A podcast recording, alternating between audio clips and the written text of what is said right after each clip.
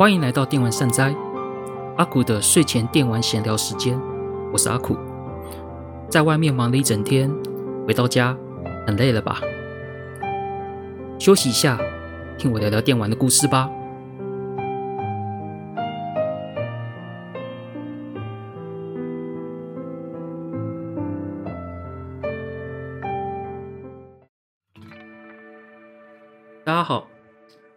来到阿苦的睡前电玩闲聊时间，我是阿苦。今天的第四集呢，我们来讲之前我们讲的任天堂的前社长岩田聪的故事的下集。所以，我们今天可以把岩田聪的在任天堂时代所所讲所做的一些事情或是一些故事，做一个正式的告一段落。那在讲主题之前呢，我想先讲一下自己的近况。最近近况呢，其实我自己在水管开始尝试了所谓的主题直播，它是属于那一种我不玩游戏，然后我就开个直播露露脸，然后讲一些游戏主题的分享，或是讲一些游戏主题的知识或故或内容，然后用直播的方式跟，然后也跟观众一起互动。目前做了两集，其实第一集在做的时候状况很差，然后呢，我也自觉到讲的也很不好，所以我那时候在下播的时候，其实有一种很强烈不甘心的感觉。对，不过还好在第二集直播之后呢，稍微做足了一点准备，所以说结果还不错，然后互动的人也有跟第一集相比有提升，算是一个蛮好的进步这样子。但我不晓得这种的方式是不是可以成为我自媒体的主力部分，还不晓得，所以我就想先，反正就先尝试看看。目前也跟大家也跟观众讲说，想要做二十四集先试水温，所以我应该我是还是会继续做下去。然后呢，之前说的短影片的部分吧，游戏主题短影片，呃，其实讲很久了，但是因为真的很麻烦，所以一直有点惰性。没有办法，迟迟都没有出来，呃，这不是很好的事情，也搞不好短影片可以让我增加更多流量也说不定，呃，但是一直都迟迟都没有一支出来，所以也无法测试说反应怎么样，但也是想勉励自己，就是说在这方面能够赶快生出第一支来，然后呢，好好的。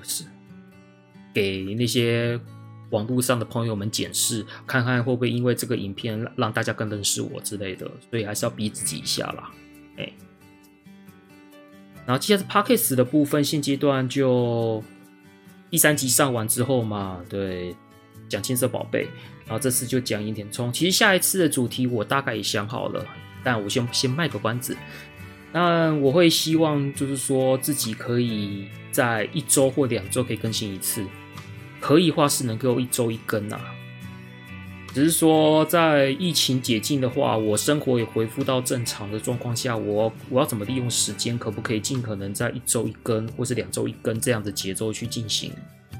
这也是考验我时间管理的重要了。哎，不过我的 Podcast 的部分就是我的目标，总之就是最晚最晚两周更新一次。哎，这是这是我的最低要求，对我自己求，希望能够这样子维持下去。这样，然后固定上架时间的话，我还在思考。对，如果有的话，我一定会跟各位听众讲的，也会在粉丝团上面公布我的固定上架时间。哎，那是等我决定之后呢，再跟大家分享的事情。好，这就是我的近况。呃，听起来很像那个工作报告一样。呃，其实也是这样子啊，对啊，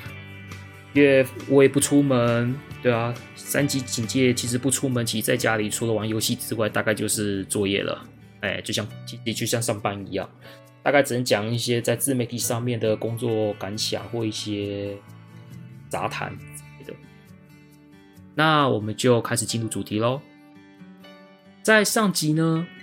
也介绍了岩田聪从学生到 Hale 研究所这段过程的经历，他也在这个经历不断增进自己的城市以及管理上面的能力哦，所以让任天堂非常佩服跟认可他的实力。然后呢，也在他 Hale 研究所社长任内还清了十五亿日元债务之后呢，任天堂社长山内铺当时的社长也对他十分赞赏。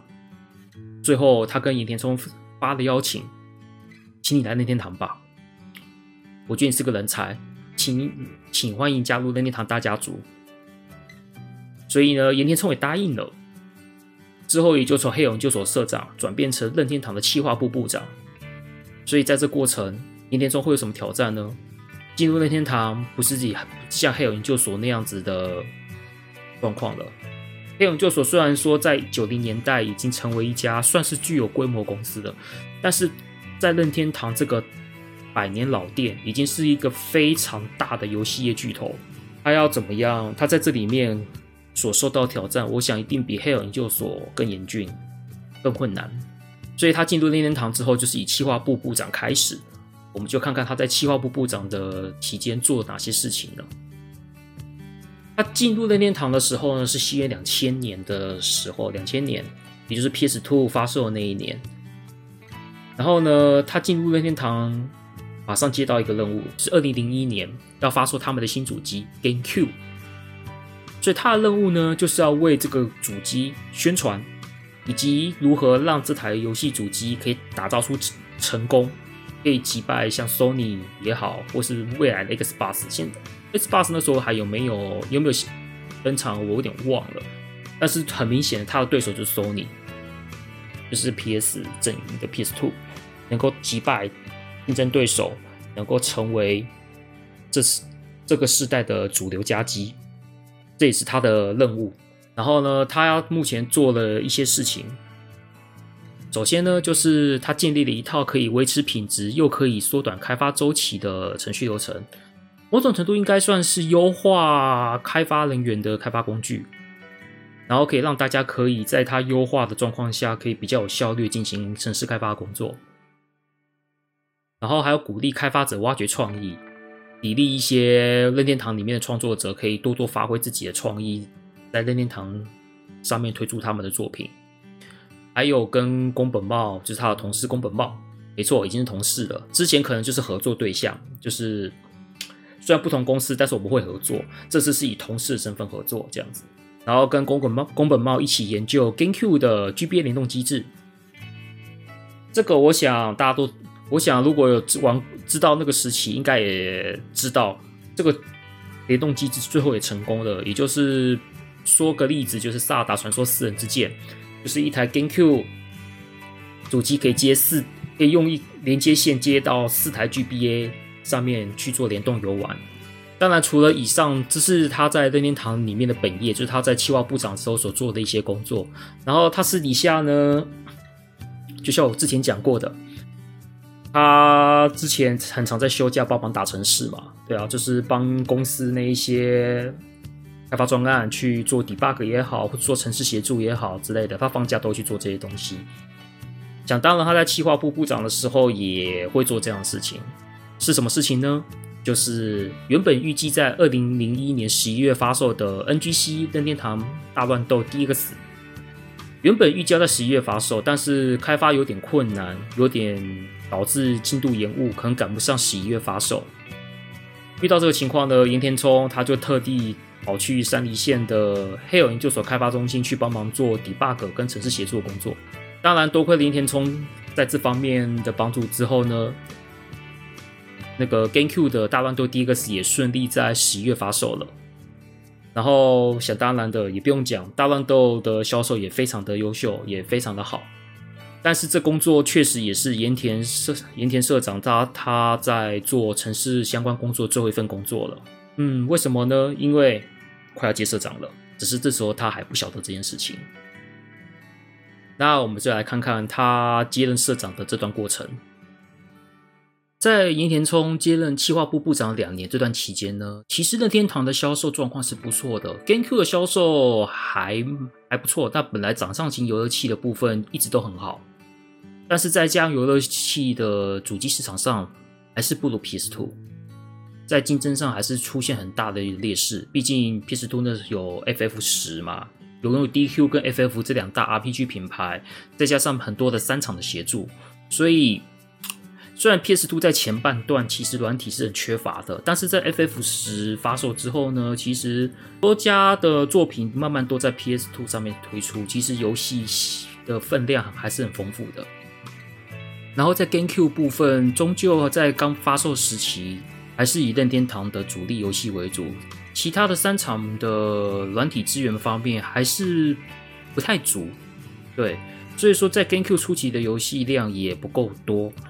即使有《路易鬼屋》这些游戏，还是有不错销售，但是对于 PS2 来说，呃，状况是差了不少。所以那个时候的 GameCube 还是很严峻的，在家机市场嘛。在二零零二年的五月某一天呢，社长山内铺把岩田聪叫到办公室。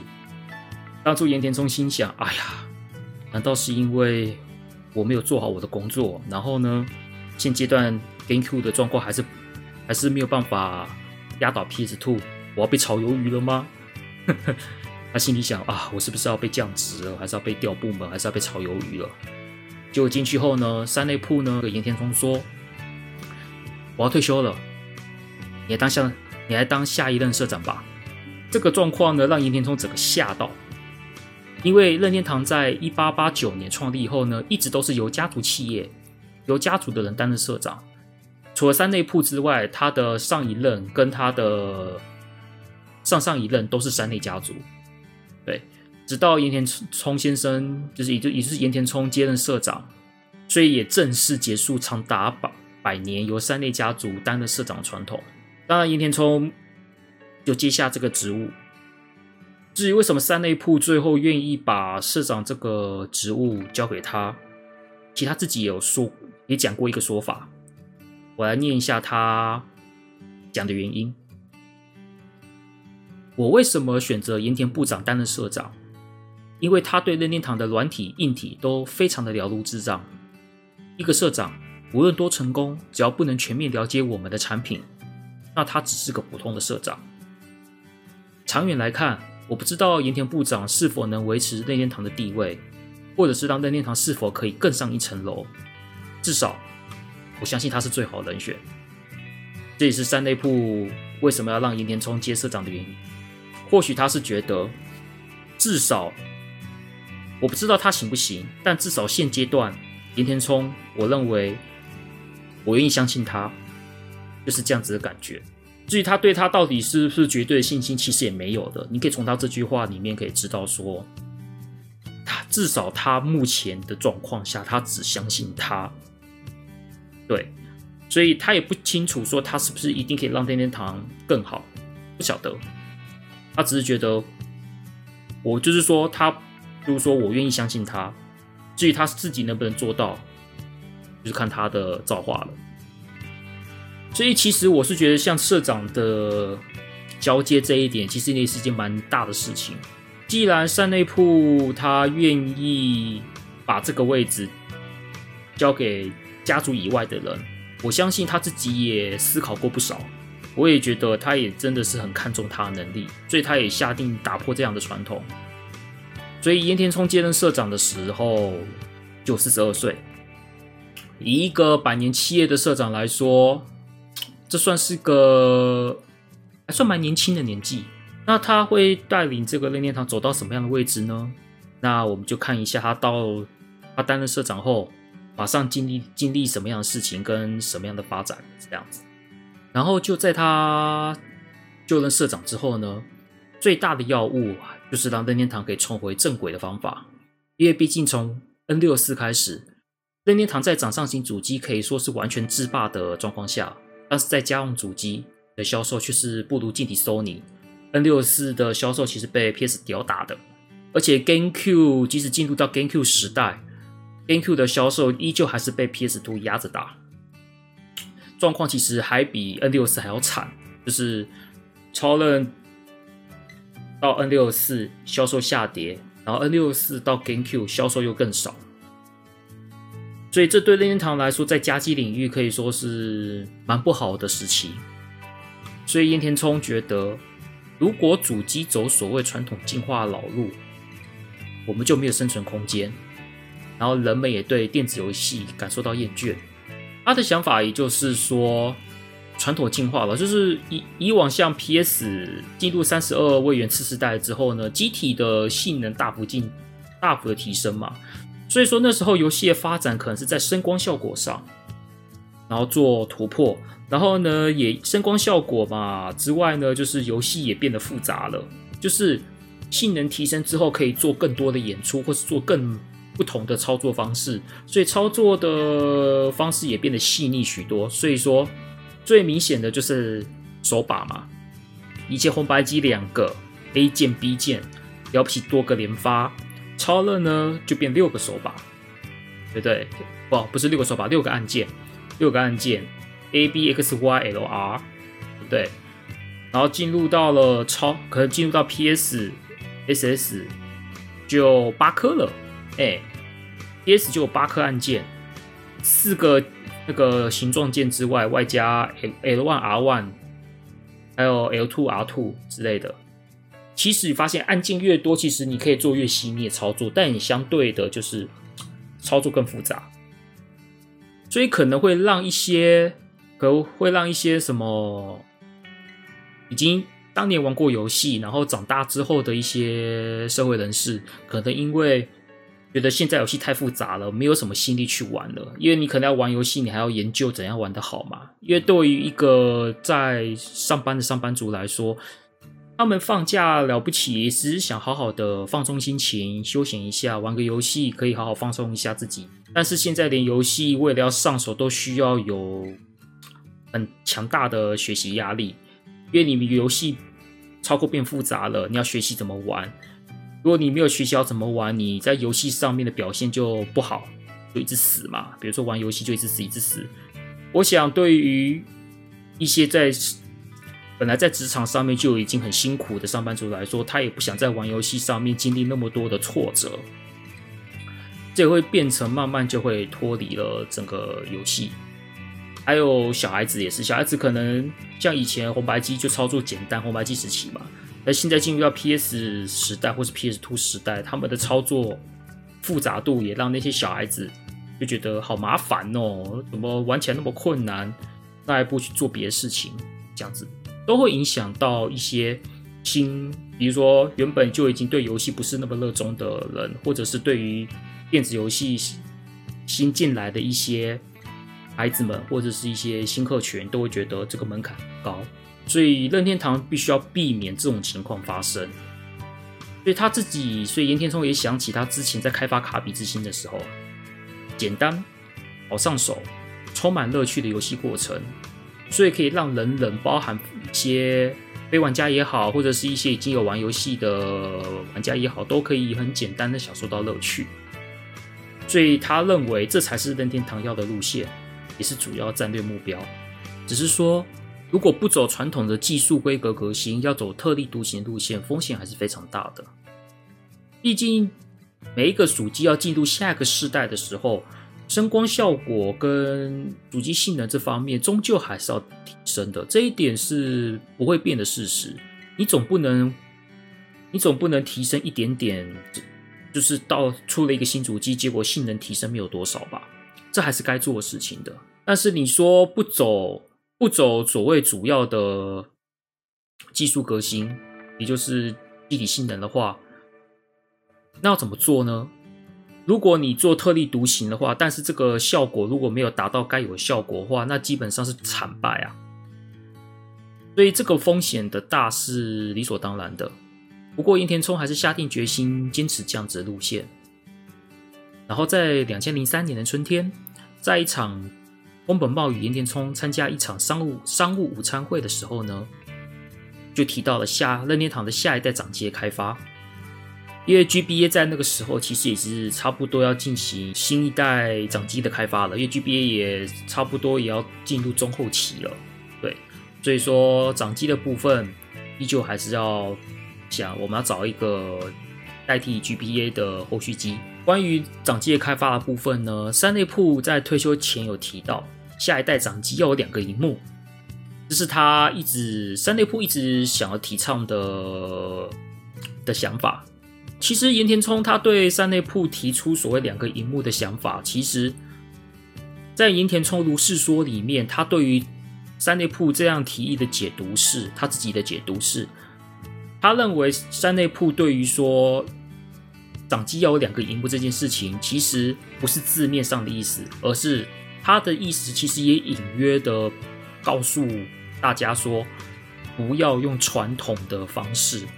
哎，不要用传统的方式做新主机，不要单纯只是说画面变好。性能提升这种东西作为下一代新主机的卖点，这是岩田聪如是如是说里面对于三内铺说两个荧幕的他自己的解读。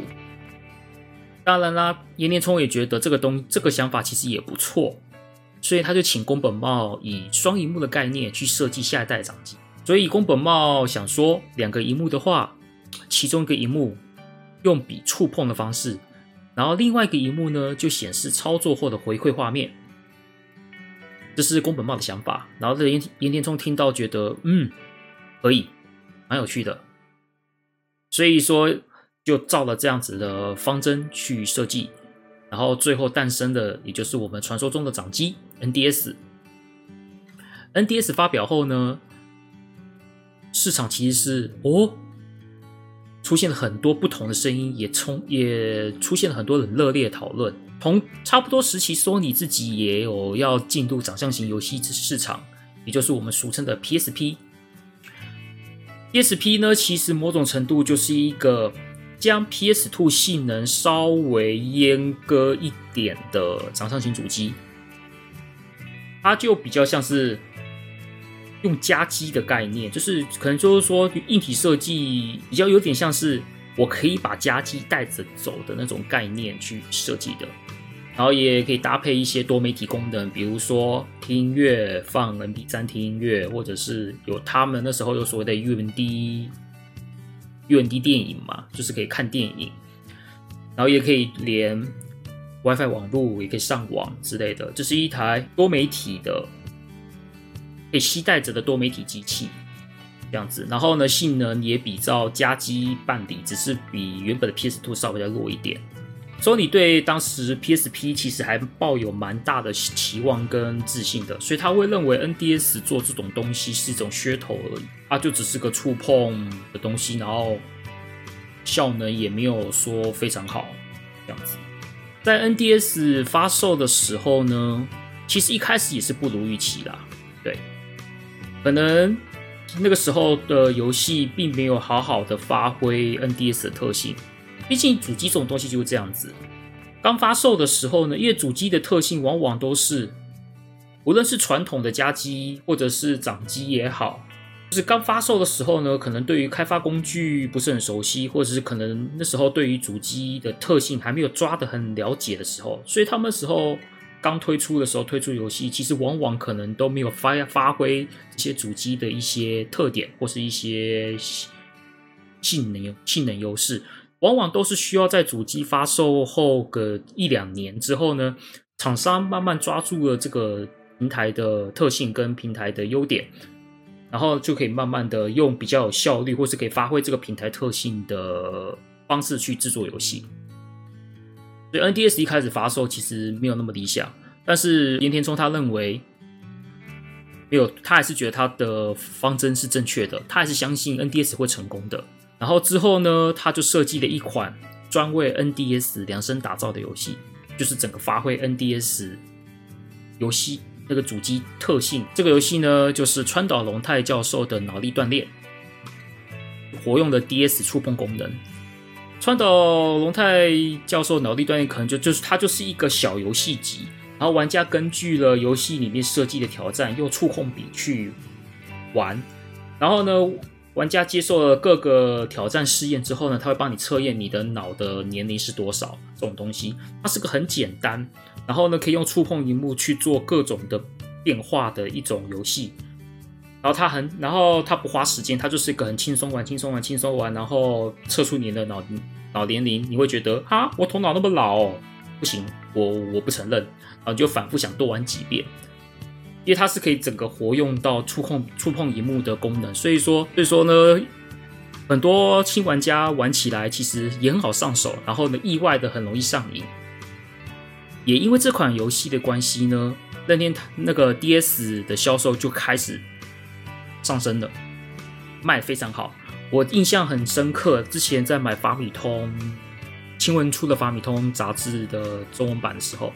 那个脑断的销售其实每周都有非常好的销量。它不是那一种一次卖个几百万片，然后呢，第二周之后就就就变很少，然后第三周变更少，第四周是变得少少少。没有没有，它不是这样子的，它是属于那一种一周卖十几万，然后第二周也是卖十几万，第三周也是卖十几万，就是长销的作品。当然，因为每周都有非常不错的销量，很多每周都有十几万这样子累积下来，所以说呢，NDS 的销量可以说是一飞冲天。加上之后的三场也慢慢抓到如何让 NDS 发挥特性的一些机能，然后可以设计出可以。对应 NDS 特性的游戏，所以游戏慢慢也变多了，所以 NDS 的销售也慢慢的增高了。然后之后宫本茂也推出了像任天狗这之类的，就是利用触碰荧幕去做互动，或是去做反馈，或去去做游玩的一些作品。之后 NDS 的销售就是在第十四个月的时候销售了一千三百万台。所以呢，就算初期发售不好，但是之后因为脑断也好，任天狗也好，或者三厂的一些合作也好，最后让这个销售整个爆发。所以在掌机的市场部分，对岩田聪来说算是成功了，也算安心下来了。当然，我们来看一下 PSP 的部分，PSP 其实表现不差的。PSP 虽然一开始主要都是以 PS2 的游移制作之外呢，后来也是有很多厂商专门做一些 PSP 的作品，主要像让 PSP 销售增长的《魔物猎人》系列，《魔物猎人》系列利用 PSP 的那个携带，而且还可以连线的特性，其实也造就出了 PSP 的大热卖。然后还有 PSP 的一些画面比较好的一些三场游戏，比如说像 FF 七 FF7。FF7C 就是那个以扎克为主角的那一款游戏，以掌上型来，以掌上型游戏机来说，可以做出这样子的效果，其实也让一些比较很喜欢玩游戏的核心玩家看到这样子的成绩，其实是就是看到这样子的画面效果，其实也是很吸引人的。他或许可能不会选择 NDS，也有可能会去选择 PSP，因为 PSP 玩的游戏都是比较硬派的，哎。然后也比较声光效果比较好的，然后又有多媒体功能等等的。其实 PSP 的销售是很不错的，只是说它对比 NDS 来说还是略逊一筹。对，因为任天堂的 IP 太强大了，所以 PSP 算即使到后面没有在销售上没有赢过 NDS，但是我相信大部分的玩家或者是回顾一下掌机市场里面的历代掌机，PSP 其实还是成销售非常成功的掌机之一。我想对任天堂来说，掌机成功虽然松一口气，但是呢，重点还是加机。NDS 的成功经验到底能不能复制在家用游戏机呢？在家用主机方面呢，这次岩田聪与一直都有参与任天堂家用主机的开发者竹田玄阳说，就是跟他讲说，这次主机请跳脱以往主机的框架设计，请专注做创新，而不是提升技术。能够让全家一起同乐的游乐器。最后呢，在开发主机的时候，它的代号取名为 Revolution，也就是所谓的革命。之后，我想大家也很清楚了，最后诞生主机呢，就是 Wii。Wii 的特点其实就是它的那个遥控器 Remote，它的 Remote 的那个利用的体感玩法所造成的一种新革命玩法。它不是用所谓的传统。手把方式去进行游戏，当然你要接手把还是有啦，它的周边设备也是有所谓的手把给你用，但是大致上都是用所谓的双节棍的那种体感遥控器去做对应的游戏。在硬体硬体性能上呢，其实就只是比 GC，也就是所谓的 GameCube 强，就是比 GameCube 好一点而已。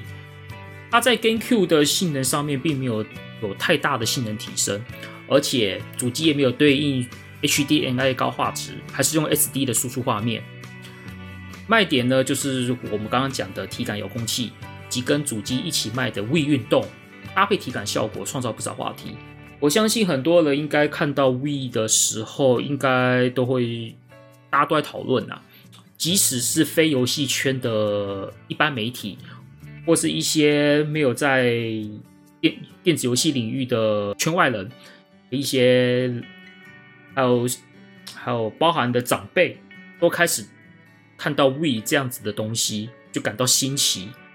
我还印象很深刻，就是有很多人，就包含我一些朋友，还有一些认识的人，他们都会因为认 We 的热销，然后去买 We 来玩。对，就有点像当初动森动物森友会红的时候的 Switch 销售嘛，就是大家都在聊 Switch，就是那个时候也是一样，大家都在聊 We 啊，体感可以做挥棒啊、挥击啊，你手往左挥。里面的动作就会，里面的人物的动作就会往左挥，往右挥就往右挥，那样的反馈，那样子的那种跟身体做联动的那种反馈感，其实有时候会比手把按上下左右还要来得强烈，这样子。所以因为这样子而形成了一股热潮。那个时候的 We 非常抢手，当时台湾也有段时间的 Wii 热。即使没有玩游戏的人都会想买 Wii 回来一起同乐。之后，家机市场因为 Wii 的热潮呢，在销售上取得不少的领先，因为 Wii 造成的话题实在太凶了。但是，还有个问题，它在中后期的时候，其实 Wii 的销售出现了瓶颈。为什么会这样子？整体来说，Wii 虽然可以说造成了不少的热潮跟跟销售，但任天堂在销售游戏上面也做了不少努力，包含了《萨达传说》。除了黄昏公主、天空剑等等的，还有马里奥系列，然后还有一些跟大乱斗等等的马里奥赛车等等的。任天堂本家在 Wii 上面的心力一一直都没有减少，这是他们的本家游戏。任天堂错估了一点问题，任天堂错估了 HDMI 的普及速度。高画质电视在 PS3 跟 S8360 推出之后呢，其实在那个时间点啊，就是。零六到零八这段期间，也就是所谓的 PS 三世代，包含 PS 三、Wii、Xbox 三六零，这个时候，其实在这个时期呢，家用 HD 电视以及 HDMI 的那个普及其实是很快的，但是 Wii 还是因为用 SD 的状况下，画面表现其实就很很糟糕了。我想大概知道 DVD 时期大概四八零嘛。四八零 P 啊，四八零 I，但是进入了 HD 时代呢，就是七二零 P 起跳，更不要讲 Full HD 的一零八零了。那个时候可能服务 HD 还不是很普及，主要还是以七二零 P 为主。但是四八零跟七二零 P 的画面其实有很明显的差别呢。再加上呢。那个时候的电视汰换开始进行的速度其实很快，然后大家其实都已经慢慢陆陆续续，就一般家庭可能比较经济方面没有什么特别问题的家庭，陆陆续续都会有了哎那个对应 HD 画面电视或是 HD 画面的荧幕，然后你就发现，然后就会发现呢，哎，任天堂的主机却没有 HDMI，所以说换了 HD 之后呢。大部分的，就是会慢慢习惯 HD 电视或者 HD 荧幕所带来的那个画面的画质效果。如果你习惯之后呢，就会发现你会回不去看 480P 时代的 SD 画面，加 AB 端子之类的，所以就会导致一个问题，就是在厂商已经，也就所谓三厂，已经习惯了 PS 三跟三六零这两台主机开发之后呢。只要三厂推出跨平台作品的时候，比如说像印象像印象最深刻的像战国巴萨拉嘛，Capcom，他有在 Wii 跟 PS 三推出了战国巴萨拉英雄外传之类的，你就会发现，就会发现很多三厂的跨平台游戏 We 往往都是卖最差的一个，这也导致 We 上面就会变成依旧是任天堂本家游戏依旧热卖，但是三厂的销量很差。所以在 PS 三、三六零跟 Wii 这个世代之后，在中后期的部分，Wii 在前面上取得很快的领先，但是在 PS 三跟三六零在后面，其实速度其实越来越快，越来越快，越来越快的。当然，最后呢，还是 Wii 在销售上取得胜利。我们以那个千田薰之的家用游戏简史里面所提供的数据哈，Wii 呢最后呢全球销量是一亿零九十万台。PS 三呢，则是八千万台，然后 Xbox 三六零也是八千万台。以日本方面的话，Wii 在日本的销售是一千两百七十五万台，然后呢，PS 三呢是八百八十四万台 S 八三六零是一百五十九万台，S 八十在日本在弱势这一点也是老样子啊，所以就不多说。但是 S 八十在欧美的市场是非常蓬勃的，所以你会发现这次的销售并没有出现很极端的胜负差，其实三方都是差不多的，只是 Wii 在前段的领先造成的过大差距造成的。影响，所以说他们在这次的世代是得到最好的销量这样子。但我想任天堂也知道这样子的胜利不是长久的，对。即使在这次的家用游戏主机上面，Wii 取得了一些，就是 Wii 最后得到销售冠军，但是因为 SD 的政策的关系，所以说导致在中后期的。你在中后期的部分的销售其实是很贫弱的，有然后呢，买的人都是在买那个任天堂的东西。比起 PS 三跟三六零在后面各大厂商慢慢抓到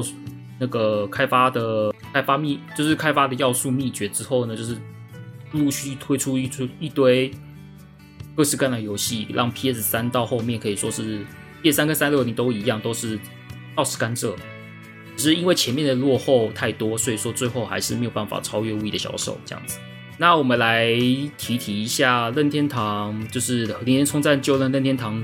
社长之后呢，采取的一些方针跟一些新方法。上面是讲所谓的 NDS 跟 Wii 的发售的部分。那那这个我们就来讲一下盐田聪社长在任天堂采取的一些不同的做法，就是管理上面的一些，或是一些政策上面的，或是一些的宣传上面的等。盐田聪在就任社长后呢，在游戏跟主机开发上，除了保持原本风格，但是在管理上做了一些改变，是跟山内铺是不一样的。然后呢，首先是维持在他之前任内 Hale 研究所的时候所注重的团队气氛与合作，这一点他在任天堂还是一样维持这样子的想法，所以说他还是维持在 Hale 研究所时期一样定期跟员工所有员工面谈，然后呢，也不断的跟所有的员工在提倡我们所谓我们要多合作，我们要合作的一种气氛。就是提倡激发创意，然后大家一起合作，而打造出一个良好的工作环境，这样子。这是对，这是社内的部分。他对外也做出一些新政策，就是更贴近玩家与创作者之间距离。在两千零三年呢，创立了任天网站任天堂俱乐部，让玩家可以在网站上面做一些问卷，然后得到奖励的网站。就是他发个问卷，然后你去填一填，他会搞不好给你一些奖励。任天堂可以从这一些问卷上面取得玩家的意见跟一些回馈，然后在二零零六年呢，成立了向社长询问专栏，这是由盐田聪他自己跟任天堂里面开发的制作人员询问，借由跟这些开发人员的面谈，或跟开发人员在聊开发过程的秘辛理念以及想要传达的乐趣，然后借由任借由社长自己盐田聪自己去向这一些。比如说像宫本茂也好，或者是手冢卓志，或者是当初在制作《异域神剑》的高桥哲哉等等，或是做任天堂明星大乱斗的樱井正博，他都会一一的亲自向这些开发者们去问这款你们在开发游戏的时候做了哪些工作，或是说你有哪些想法，或者你想要对玩家阐述你们这个游戏想要给玩家什么样的乐趣，然后他就他就有点像代表。玩家去跟这些制作群去问一些事情，这样子。然后在二零一一年呢，创造了任天堂直面会。这个直面会即即使是现在还是在持续哦。一开始呢，是由岩田聪社长本人向玩家介绍，就是你还记得那个那个动作吗？直接就是双手往两手往前一伸那个动作。就是向玩家直接介绍任天堂的游戏相关情报或是一些公告，然后呢，有时候一些直面会会搞一些很特别的企划，然后盐然后盐田盐田聪社长他自己也很乐于参与这些有趣的企划，像是比如说跟美国任天堂的雷吉来一个大乱斗对决，或者是跟路易那个路易鬼屋的时候来跟宫本茂一起来当那个路易兄弟，这样路易吉兄弟。就戴帽子嘛，对，他就给宫本茂戴帽子，但我们是路易吉兄弟了，哎，那一种，那种很就是许多比较有趣的演出啊，他自己也毫不吝啬的，就是发挥出来，就是也也也也我也玩的很开心呐、啊，对，就他自己也玩的很开心，这样子演出让大家会觉得他很平易近人。你能想象山内溥做这些事情吗？对，这个是山内溥不会做的事情哎、山内溥其其实是蛮少出现在媒体场合的，所以说对于盐田聪来说。他虽然是社长，他虽然是一间百年老店的社长，也是一间电子游戏业的剧重那个剧情厂商的社长，但是他给也因为他这一些方式，他常在镜头里面出现，然后他也在他也常出现在各大媒体上面，然后他都会用一种很亲切、很幽默，或是一或是很。就是不是那种很严肃，他就是用那种很轻松、很亲切的态度去跟大家来讲，任天堂是个很有趣的游戏公司，任天堂的的商品是很有趣的，任天堂的作品是很有趣的那种表现，这样子。那接下来呢，我们来谈一下，既然 NDS 跟 W 所制造成功，那当然了，它的时代也经历过 3DS 跟 Wii U。但是 3DS 跟 Wii U 的状况就不会像 NDS 跟 Wii 有那么好的状况，那么好的事情了。继 NDS 跟 Wii 取得好成绩后呢，我想任天堂一定还是想要继续维持这样子领先地位。后来呢，岩田聪他把目标放在 3D 的可能性。之前任天堂有做过类似的尝试，就是 Virtual Boy。Virtual Boy 这个东西是由横井军平设计的，类似有点类似 VR 眼罩的东西带进带上去的一个掌上型游乐器，但这个东西其实那时候其实是个技术的，就是一种想法上面的创新，但是因为技术不成熟而导致了失败。VB 这个东西也是可以讲一集的东的内容啊，对，但这边就先暂时跟大家提一下。但总之，Virtual Boy 这个东西是失败的，但在两千年以后，对不对？科技进步了嘛。三 D 导入游戏机也不是遥不可及的事情了，所以说他就把三 D 技术导入了掌机，也就是后来三 DS。三 DS 跟 NDS 其实是蛮类似的，当然除了基本的性能提升之外，三 DS 最大的特别点就是裸视三 D。打开三 D 装置，你可以不用戴任何的三 D 眼镜或者是一些装置，你就可以用裸眼可以感受到三 D 的那个画面，那个立体感马上就会显示出来。只不过销售量一开始是不不不理想的。第二季在发售的那一年的第二季只拿到七十一万台销售，在 NDS 跟 Wii 已经在生命末期的时候，如果新主机没有办法拉抬气势，所造成的影响是可想而知的。所以呢，也就发生了大使事件，也就是将 3DS 降价。哎。这也是任天堂比较难得在游戏发，就是主机新主机发售初期就做降价的事情，这一点是很少的。大致上都是那一种游戏主机出了好一阵子，然后出个廉价版之类的。但是 3DS 是在初期的时候就做了一第一波大降价，降了蛮多的哦，好像有快将近一万日币吧。对，我实际我忘记了啦，总之是其实降了不少价哦。但也相，但也降价之后呢，销售也开始好转了。但是因为主机降价了，也会造成利润下降嘛。盐田聪对于自己以身作则，因为销售下降的关系，就是因为那个利润下降了，所以说他为自己薪水降半薪，这样子。先简单讲一下 3DS 好了，3DS 它的 3D 哦，我自己是不常开的，因为。裸视 3D 的效果其实是够的，但是看久了其实是不是很舒服的，哎，再加上三开 3D 效果又有耗电的可能性来讲的话，其实我对于开 3D 这件事情是很少在做的，顶多开一点点吧，开一点点吧。所以对我来说，3DS 在 3D 裸视 3D 给我的给我的魅力跟魅力其实不够的。那我为什么会买 3DS？搞不好其实某种程度来说就是为了游戏。然后呢，性能比较好的 NDS，其实某种程度也是变成这种感觉。即使是那个裸视 3D，对我来说有点鸡肋。而且最后任天堂之后还出了 2DS，就是把三裸视 3D 功能砍掉的版本。结果那个什么销售量还不错呢。这也其实也某某种程度也间接的间接的讲出，其实裸视 3D 的这个东西对于 3DS 的卖点，并没有想象中那么大。对，可能就是新奇过后，但是看久不舒服就关掉了，就这样子。然后在二零一二年，也就是 V 的后续机 VU 也发售了。这次呢，也算是截取了 V 的教训，导入了 HDMI 的输出，搭配电视画面以及触碰平板结合。但这销售量呢，惨，我只能说惨可以形容了。销售量非常的不理想。除了 Wii U 这个名字会让人家混淆是不是 Wii 的扩充设备之外，画面搭配平板的设计，让不少三厂游戏对于设计游戏上面是有困难度的。所以在三厂在 Wii U 上面发行的游戏可以说是少的很可怜。其实 Wii 在上面，其实当时在 Wii 除了 SD 之外，其实为了要将体感的功能发挥到最大，其实就已经让三厂伤透不少脑筋了。结果在 Wii U 上面呢，触碰平板再搭配电视画面的做法，我想对厂商来说，觉得有点没事找事做的感觉啦。对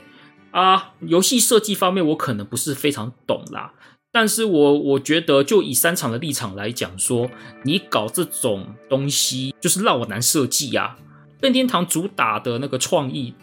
就是本家对于这方面的设计，其实是比较。学习比较快，也比较容易得心应手的，但三厂不见得啊。而且三厂的一些名作，或是一些，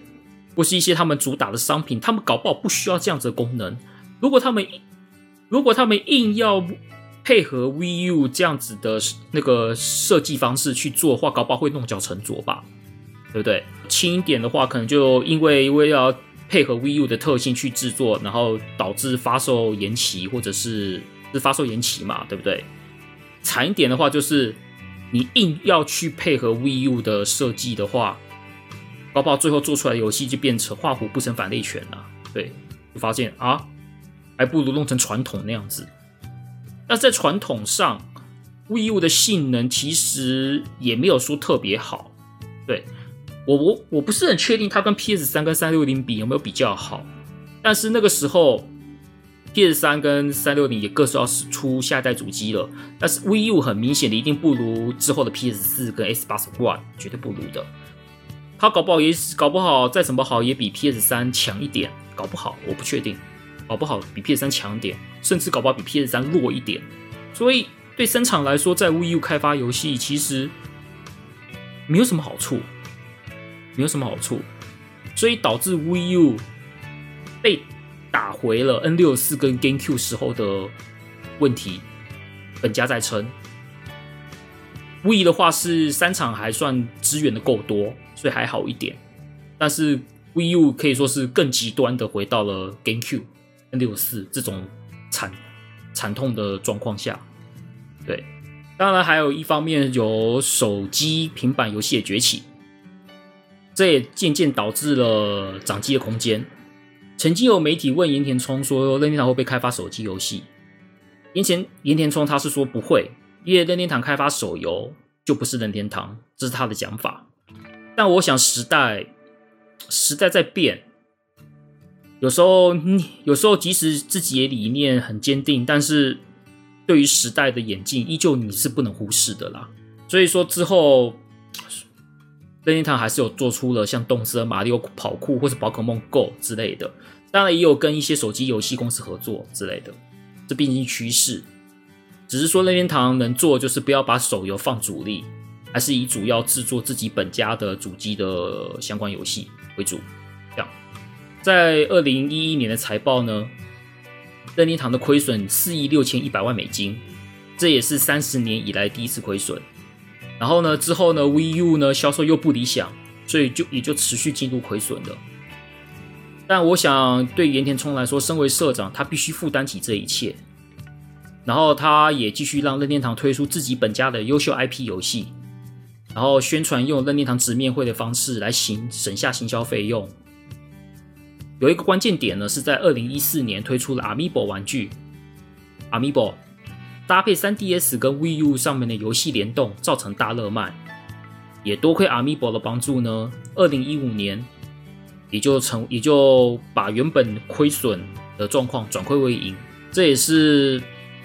任天堂能够幸运的逃脱出持续亏损的危机啦。对，因为那个时候 Switch 还没出来嘛，Switch 是二零一七年的事情，所以任天堂多亏了 Amiibo 走出了这样子的危机。但是呢，盐田社长的身体却出问题了。我们来讲一下盐盐田社长生病的事情。在二零一四年夏天，那个盐田聪在例行的体检中，在胆管中发现了恶性肿瘤。当然，他也知道这个情况，也也很快进行手术把肿瘤去掉。只是他毕竟手术手术过后需要休养嘛，所以他也缺席了二零一四年的股东大会。在二零一四年十月五号的任天堂直面会登场时，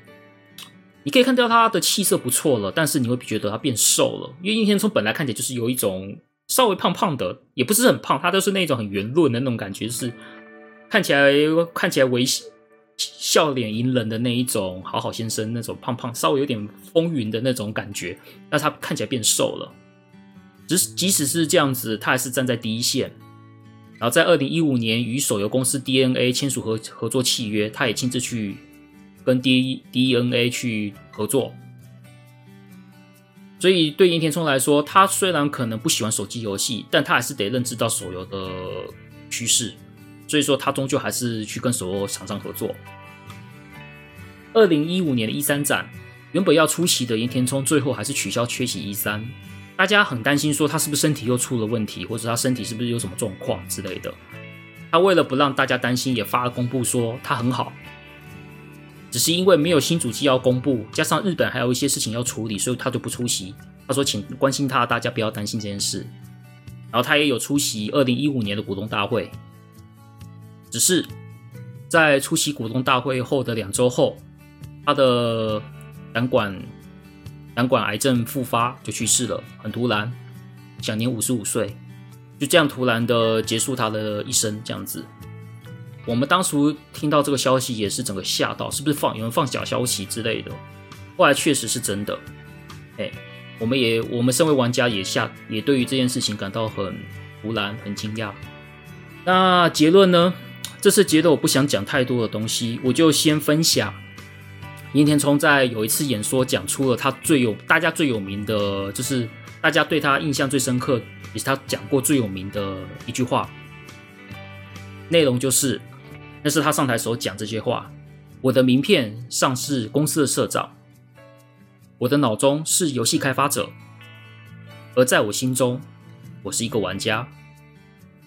讲完这句话呢，全场鼓掌，我相信这短短三句话就可以代表他的人生。所以最后，对于这样子的一位为产业努力付出的，无论是社长的身份也好，或者是游戏开发者身份也好，或者是一个玩家也好，呃，我想对盐田社长讲下面这段话，也代表我对他的敬意。我身为晚辈以及玩家身份。想为这一位在一生都在为电子游戏领域付出的社长表达敬意，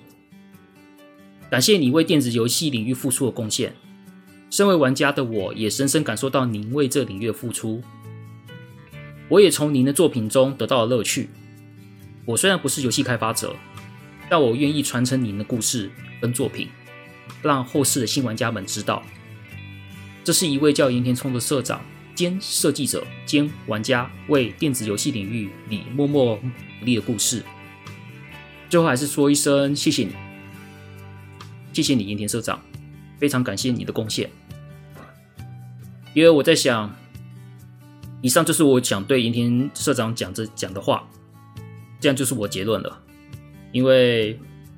与其讲再多，不如我就写了一段对银田社长的一些。话就来代表我对他的尊敬以及对他的感谢，这样子。那最后呢，故事已经到了尾声了嘛？对啊，那我们最后还是讲一点点，讲一段岩田聪的一个有趣的小故事。是什么故事呢？在地球冒险，也就是在他还在黑偶研究所时期的事情。在地球冒险完成后，为了庆祝游戏开发完成，所以打算办一个庆功宴。岩田岩田聪跑去跟地球冒险的监督，也就是设计者秘境崇理做一件很任性的要求。他说：“可以拜托你一件事情吗？那个他希望秘境先生的太太桐口可男子可不可以出席庆功宴？”呃，秘境崇礼的太太桐口可男子呢，是日本算是有一定知名度的女演员。然后秘境先生提到，嗯。秘境先生他自己觉得，就是说他自己其实不让他太太出席这样子的场合的，但是他还是把他的原委，就是原题，就是因为就是他会把连田聪希望他能来这件事情跟他太太说，之后最后太太也愿意出席这场庆功宴。然后呢，岩田，然后秘境先生心里就想，哦，原意外你也是个追星族啊，这是他一个很有趣的事情，这样子，意外他也是个追星族。这样好，那以上岩田聪的故事其实就到这边就结束了。嗯，我希望大家可以看到这，比如说我之后可能会讲一些其他的游戏业界的人士他们的努力。我会希望就是说，电子游戏业界其实一直以来都有人在默默努力。无论是厂商也好，创作者也好，等等的，或是商业开发，就是商业销售也好，他们都是为了这个领域在努力。这些人的努力才会造就现在的产业。所以我希望有机会能够多讲几个人的一些创作者的故事，让大家知道他们这些人努力的过程。他们都是值得让我们尊敬的人。对，所以今天讲的盐田社长，他就是这样子的一个人。希望大家能够知道，听了他的故事之后呢，也也可以了解到这些为产业努力付出的这些专业人士们的力及心力，以及他们的坚持，这样子。那这次节目就到这边结束了。那喜欢我的 Podcast 呢，就欢迎去 Apple Podcast 留五星评价或留言，欢迎啊。然后喜欢我的节目呢，也可以到我的脸书粉砖。电玩善电玩善哉的粉砖也好，还有我的脸书粉砖阿库里 try again 天地留言，然后你也可以来我的 YouTube 频道阿库里 try again 来看我玩游戏直播，或是我的游戏杂谈直播，或者是之后我有机会做出来短影片等等的。那感谢大家的收听，那我们就下一集节目再见喽，拜拜。